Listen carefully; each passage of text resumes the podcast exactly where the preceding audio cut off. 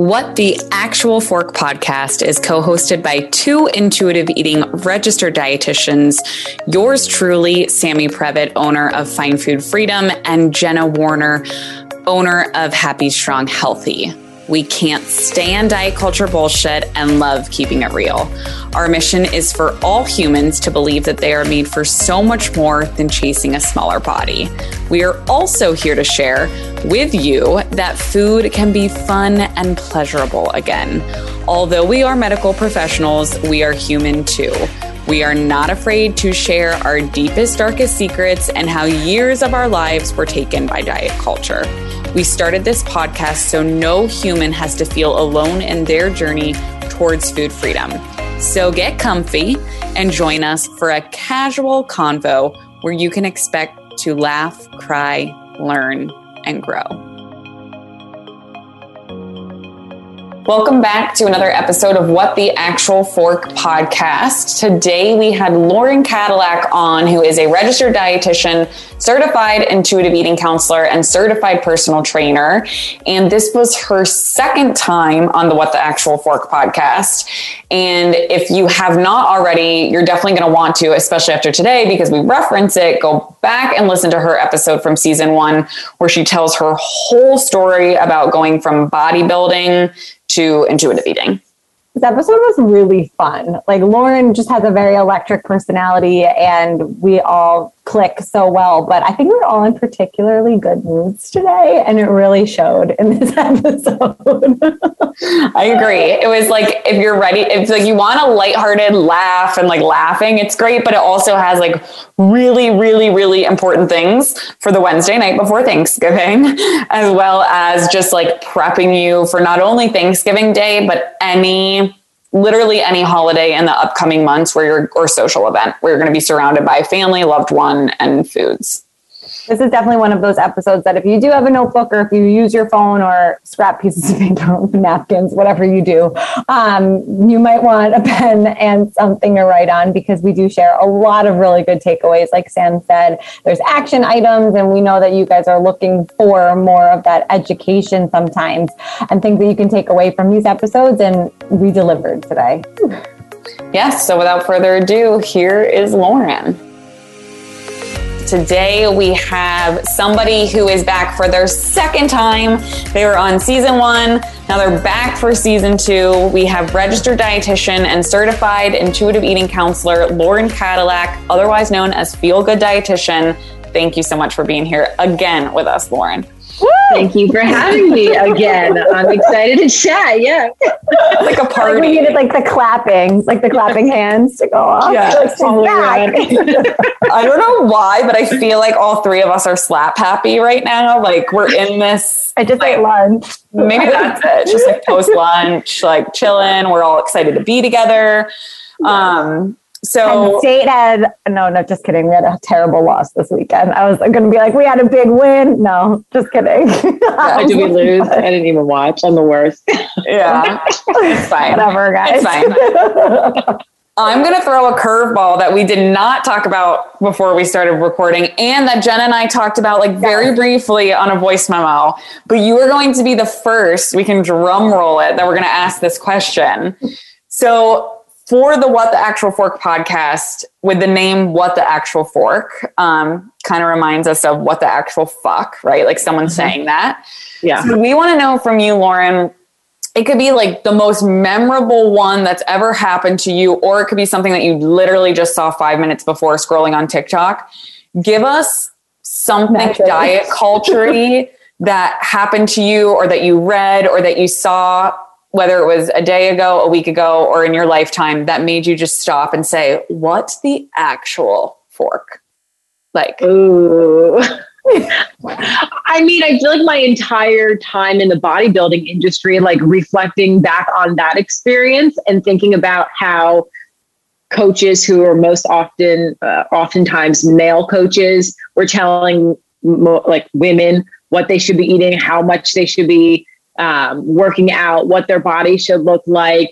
Um, I mean, I remember I had a coach who said something to me that was like, what the actual fork? Like, I was really self conscious about being constipated before going out on stage because you were so dehydrated and I couldn't poop. So I felt like I just like had like a little bit of a belly because whatever. And he was like, your gut's always been bigger than your butt. And just like little things like that where you're like, why is it okay for someone to just comment on my body all the time? And like, why am I paying this person? So I think my entire time in the bodybuilding industry would just be one overarching what the actual what the actual for.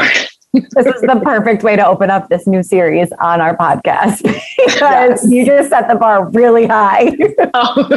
yes. And then for anyone who's like listening to that, like, I want to know more about your experience in the bodybuilding industry, go back and listen to Lauren's episode on season one of What the Actual yes. where we dig deep into that. So, yes, yes. Can I just like jump in and say that I had one of these moments this weekend? Actually, it was yesterday when I went to this like famous diner in New Jersey. Lauren, I think you saw this story. Mm-hmm, um, mm-hmm. And they're like famous. They have over 250 different types of omelets on this menu. The menu is gigantic. It hasn't been updated in many moons, but they had a little box in the menu next to all these delicious things called the dietitian meal, spelled wrong. And it was spinach with cottage cheese and berries and a raspberry glaze and nuts. And I'm sitting here and I'm like, why the fuck? what, is what is that on here? What is this combination? And also, like, why are we calling it the dietitian meal? Like, this is why people hate dietitians. Like, yes. they think this is what we want you to eat at this delicious restaurant. I got the the Greek omelet with like extra feta and extra everything, and it was so good. And I'm like, the, like it just like literally sat with me in my DMs. I probably had like 60 people that were like, "What the fuck?" like, mm-hmm.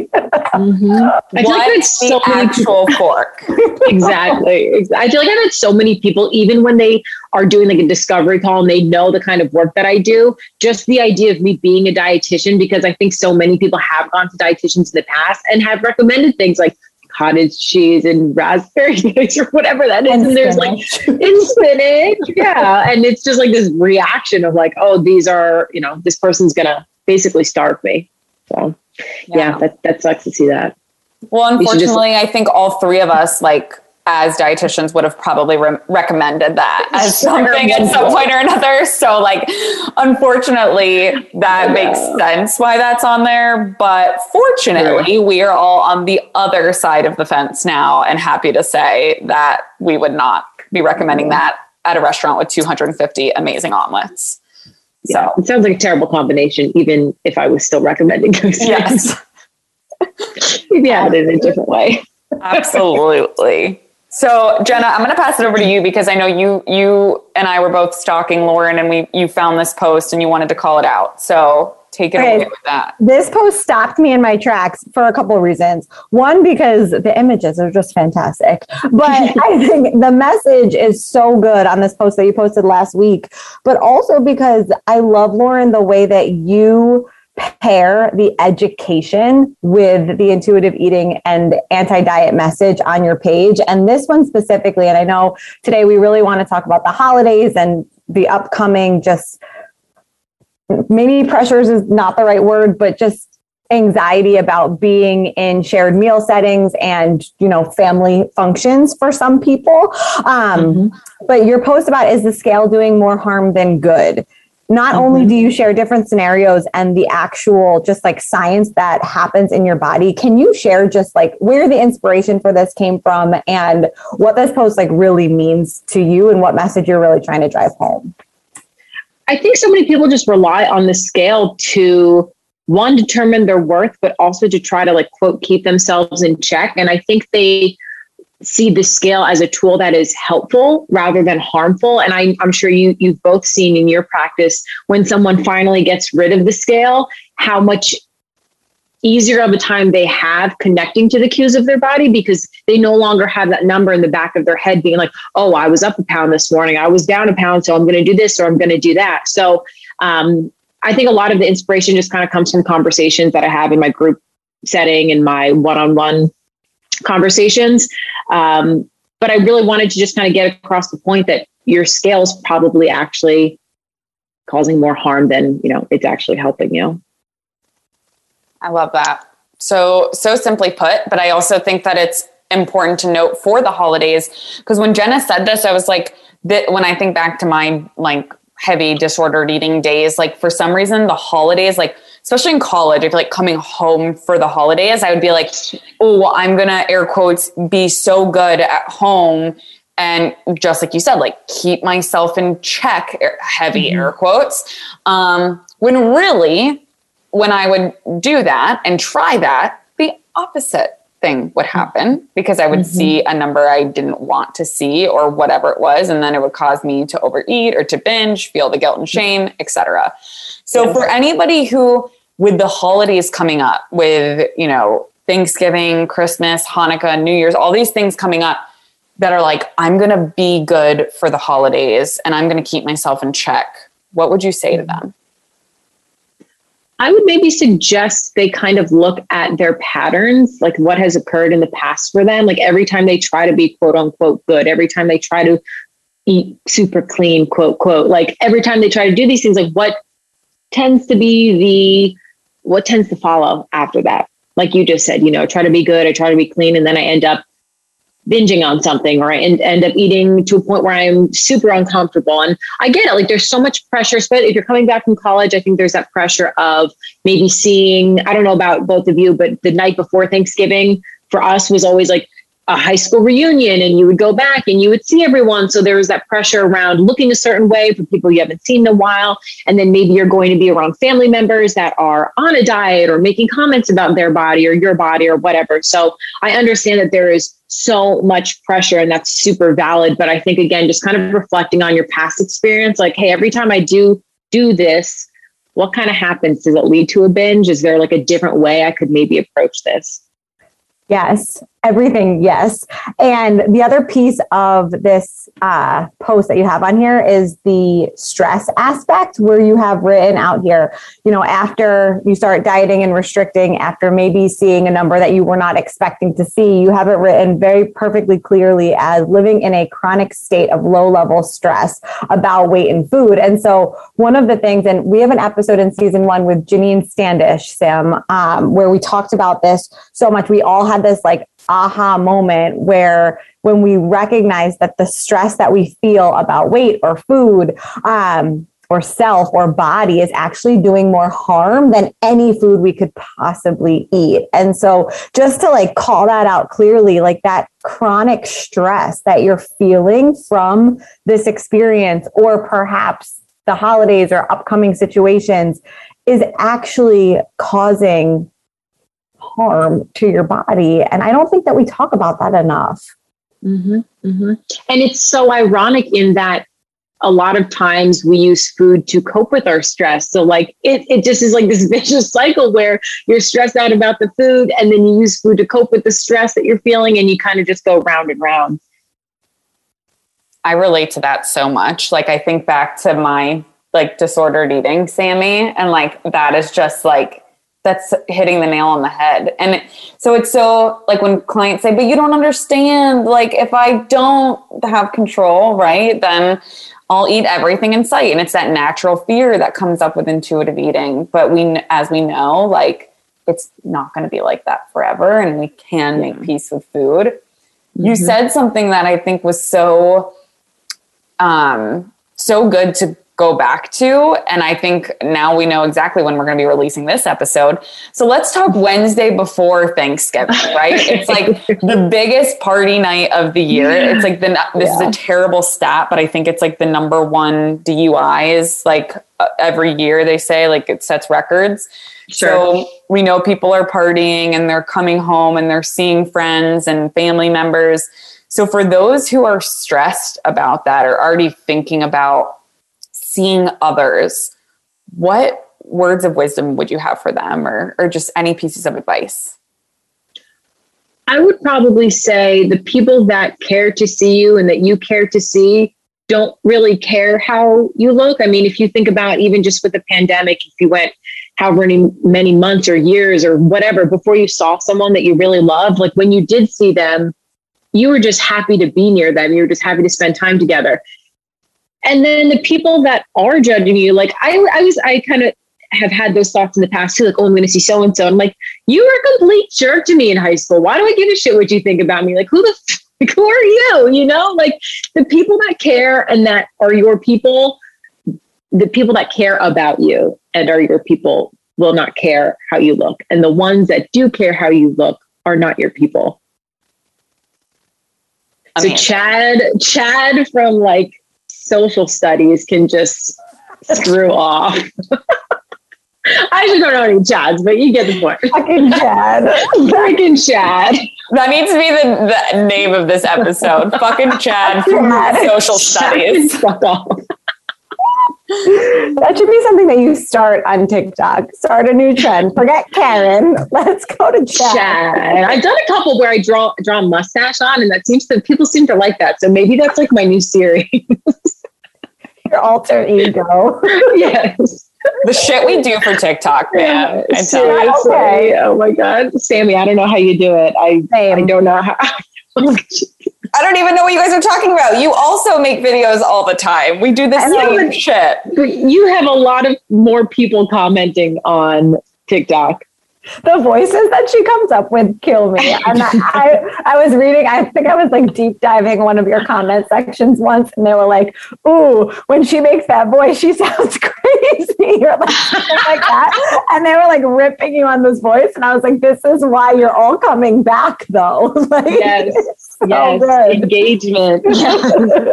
But it's funny because like I didn't e- I've never read that comment. Like I have no Right. idea. You don't read that. Like Yeah, I yeah, yeah. literally, like you said, like no. And obviously I love the people that are there to support. And I'm sure as we all do, love our communities. But Yeah. ooh, TikTok finds a lot of people that do not love and support us. That's for sure. Yeah. that means you're doing something right. People often ask me, what is your favorite quick, easy, convenient breakfast idea? And my absolute favorite fall go to has been frozen pumpkin waffles that I toast up in my toaster oven.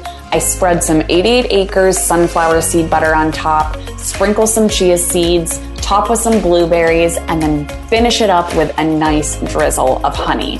This meal is the perfect combination of soft, creamy seed butter with those crunchy waffles and crisp berries right on top. And although I don't personally have food allergies, I absolutely love all of the 88 Acres products, which just happen to be free of the top eight allergens, nine including sesame.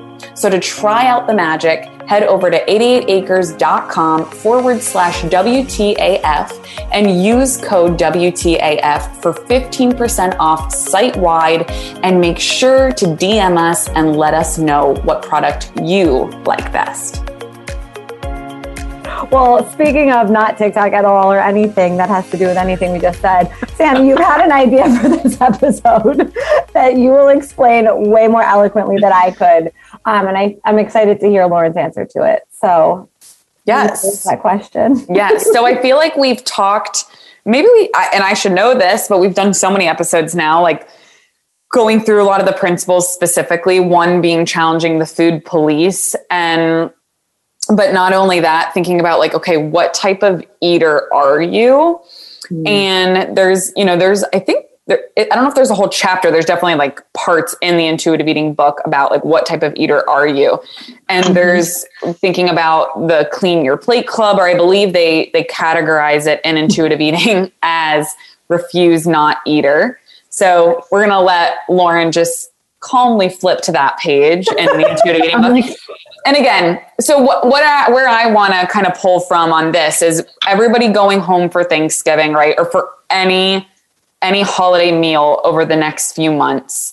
Um, I think there's a lot of pressure in families to. I know, like my husband has an Italian family. I come from a Greek family. It's like you clean your plate, you clean your second plate. Like, kind of growing up with those cues of like you're not air quotes full until you're very uncomfortable and you shouldn't mm-hmm. leave the table until you finish that. Then feeling pressures whether it's from loved ones or socially to like have a dessert or try something that someone cooked. So i'd love to mm-hmm. hear from you for people that like how do you define a clean your plate club eater or a fuse not eater? And how what would be some tips or some things you think would be helpful for them to hear Well, if you'd like, I found it right in the book. I can read. it's like I've got my handy dandy intuitive eating book. Got copies all over the place. Okay. So on page 36, if you have the fourth edition, the refuse not unconscious eater. This eater is vulnerable to the mere presence of food, regardless if hungry or full. Candy jars, food lying around at meetings, food sitting on a counter, a kitchen counter will not usually be passed up by the refuse not unconscious eater. Most of the time, however, refuse not unconscious eaters are not aware that they are eating or how much they are eating. For example, the refuse not unconscious eater may pluck up a couple of candies on the way to the restroom without being aware of it. Social outings that revolve around food, such as cocktail parties and holiday buffets, are especially challenging for the refuse not unconscious eater.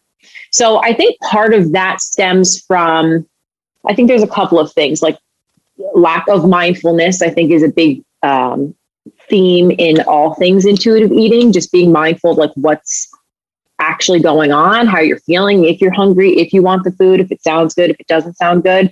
Um, I think some of that also comes from the like Last Supper mentality, where if you feel like you shouldn't be eating something, or if it's a holiday, this is the last time I'm going to get that. So I need to have it all now without paying attention to if I'm actually hungry or full. And then I think there's some of like the clean plate club where you grew up in a home where you were told that you have to finish all of your food, even if you're comfortably full uh, or beyond that um, or maybe you had to finish your food in order to get dessert or whatever it might have been. And then I think there's also the other part where you don't want to come off as rude and, and culturally it's seen as offensive if somehow you don't finish everything on your plate. So I think there's kind of a couple of things at play, making sure that you're kind of being mindful, um, checking in with your body, giving yourself that permission to have what you want when you want it so that you don't have that last supper mentality. Um, and I think becoming comfortable with setting boundaries and articulating your needs with people around you and saying something, you know, if a family member is pushing something on you, especially around the holidays, maybe saying something like, um, this was, you know, this was so delicious. I'm like, I'm pretty comfortably full right now. And if I have any more, I'm going to be really uncomfortable. Do you think I could take some home though, so that I can enjoy it again tomorrow? So that it's not coming across as, oh, I actually don't like your food. But it's just like, no, I like it. I just, I want to respect my body and feel good. So yeah, what do you, what do you guys think about that? I feel like there's a lot of kind of things at play in those situations. I think you were the perfect person to answer this question because it was an amazing answer. And I think mm-hmm. something that comes up for me is like, you're never going to make everyone in the room happy, right? And we yeah. always focus on everyone else in the room except for ourselves. And like, yeah. I remember in my super disordered days, Thanksgivings or family functions or whatever it is, people like commenting on my plate like oh if she's going to eat that then i can too and it's it's like a lot of pressure or yeah. if it's like oh you're really going to eat that it's like you can't you you're never going to please the room so we need yeah. to stop trying and like take that pressure off of ourselves and just honor like you said your body and again that example was very fucked up in the past of just my past disorder Jenna days. But mm-hmm. I think that a lot of our clients that are in recovery do feel a lot of pressure that people are quote unquote watching what they're eating. And it's mm-hmm. not fair. And mm-hmm. so somehow there needs to be a statement that says, keep your eyes off my fucking plate. yes. Yes. Mind your damn business. And I think maybe it's, maybe it's, um, Brie body image with Bri for anyone that's she comes up in everyone's Yeah. I feel like I reference Brianna or Christy Harrison like every time I have a conversation. But um, and maybe it's not Brianna, but I feel like it sounds like something she would say, just putting other people's comfort be before your own. Like I don't want to hurt someone's feelings, even if it means that it causes me physical discomfort. It's like we've been taught to do that when there's a way to articulate your needs and and also feel physically good. I love that. I think that's so important. And I don't, and I forget if you just mentioned this before we even get to the clean your plate club part, but I think often people think that because of years past, right, and the patterns that they've developed around food and their relationship with food, they just are fearful going into Thanksgiving, thinking like, I'm going to eat everything and I'm out of control. And then I think this is where with intuitive eating, we can't talk about like one piece of it without blending another piece in. Like, yeah. do not go into your Thanksgiving dinner starving yourself, like period. Because you will clean your plate because you're fucking hungry. And like yeah. I think that's like an important thing to take note of where that has really nothing to do with necessarily the clean your plate club except for make sure that you treat Thanksgiving Day just as if it were a Monday or a Saturday or a vacation mm-hmm. day or a work day or a, like every day is the same. Our body needs consistent fuel and hydration. And if you do not give it that on Thanksgiving Day, you probably will clean your plate and a second plate and feel physically uncomfortable. But that's just because you were really hungry. And it's important to be able to kind of like differentiate that because I know just knowing where our listeners kind of struggle, similar to all of our past, like if you are restricting, if you are starving yourself, there's a very mm-hmm. high chance of binging at a holiday meal as well. Yeah. And I think if we've all here been in that place where we've binged in the past, like maybe we've convinced ourselves, like, I'm eating, I'm not restricting that much. But even just that mental restriction of, oh, I'm going to go into this meal and be quote unquote good or whatever, like, even that can lead to a binge. But I think same with kind of what you were getting at was like, obviously all of the principles of intuitive eating work together and build on each other but that second principle being honor your hunger like it's number two for a reason right like you need to meet your body's need for food so make sure you're doing that don't skip meals before you go into a Thanksgiving day. you just set yourself up for a stomach ache. yes, feeling very, very physically unpleasant.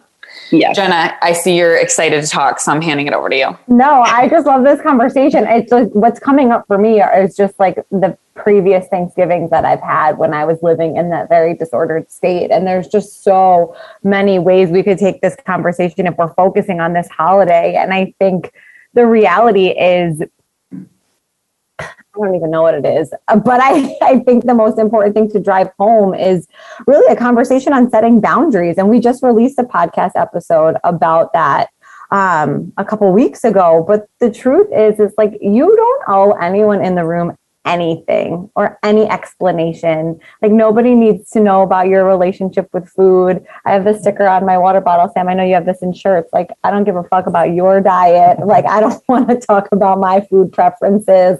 Like I, the most unsettling thing for me is really what it comes back to what you said before, Lauren. Like when you haven't seen people in a long time, like why are we talking about food and our diets or, mm-hmm. you know, the things that we're not eating when we can talk about all of these other things that are happening in the world or in our lives or exciting things. And that's really where the conversation needs to change. And maybe where we take the rest of this episode is like, what are a couple tidbits that we can share with our listeners for things that they can say to rude family members or friends or people that are making these comments. Yeah, I, I mean, I think so much of how you respond really has a lot to do with your relationship with the person. Like, have you had conversations with them in the past about what you're going through and what you're trying to recover from? Or is this a very new, fresh conversation? Is this a random uncle that just makes weird comments? And, um, or is it a friend? You know, so I think it's like assessing who you're talking to and, um, you know, reflecting on the conversations you've had in the past.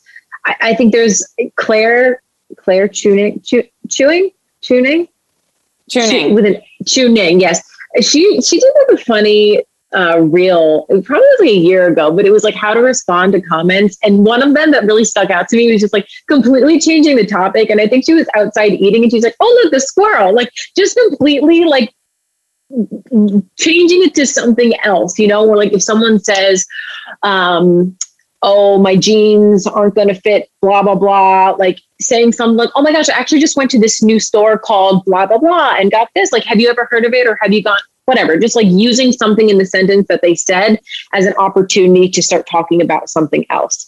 You know, I think some people um, might respond with like a snarky comment. Some people might say, like, my keep your eyes on your own plate or my body's not up for discussion. Um, but again, I think it really is up to the person's kind of like comfort level and, you know, who they're talking to. I think the changing the, co- the, the topic can be, can be good or just getting up and like walking away, getting more food or like going to the bathroom or something. What do you guys think?